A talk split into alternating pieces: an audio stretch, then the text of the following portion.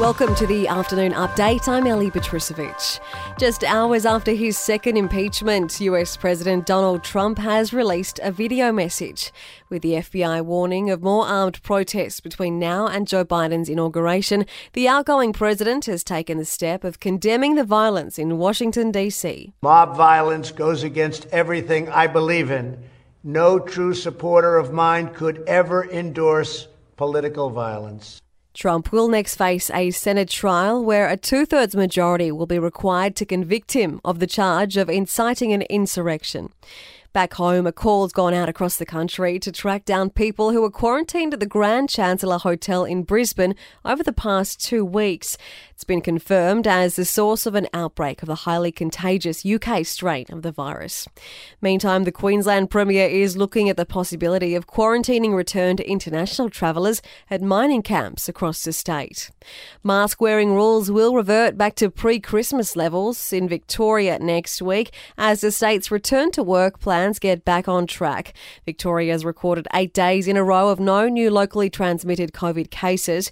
50% of private office workers will start returning on Monday. For public servants, the cap will be 25%. A man has been attacked by a shark in Perth's Swan River. The Fisheries Department believes the man in his 50s was bitten on the leg by a bull shark. He remains in a critical but stable condition in hospital. And a study has found vitamin D supplements don't actually stop colds and flus developing in the average Australian. The research looking at 16,000 people has revealed those who already have sufficient vitamin D levels don't receive an extra advantage to fight off sickness. Over to sport now, and Marcus Harris will replace Will Pucovski at the top of the order for Australia in the fourth test at the Gabba. Pucovski has been unable to recover from a shoulder injury in time for tomorrow's deciding test. And the first charter flight of tennis players will arrive in Melbourne tonight ahead of next month's Australian Open. It's one of 15 charter flights bringing around 1,200 players, support staff, and officials. To entertainment news, and there's been another delay in the release of the new James Bond movie. No Time to Die was supposed to hit cinemas in April after several delays due to coronavirus coronavirus last year, but the studio has now decided to move it back to some time in spring.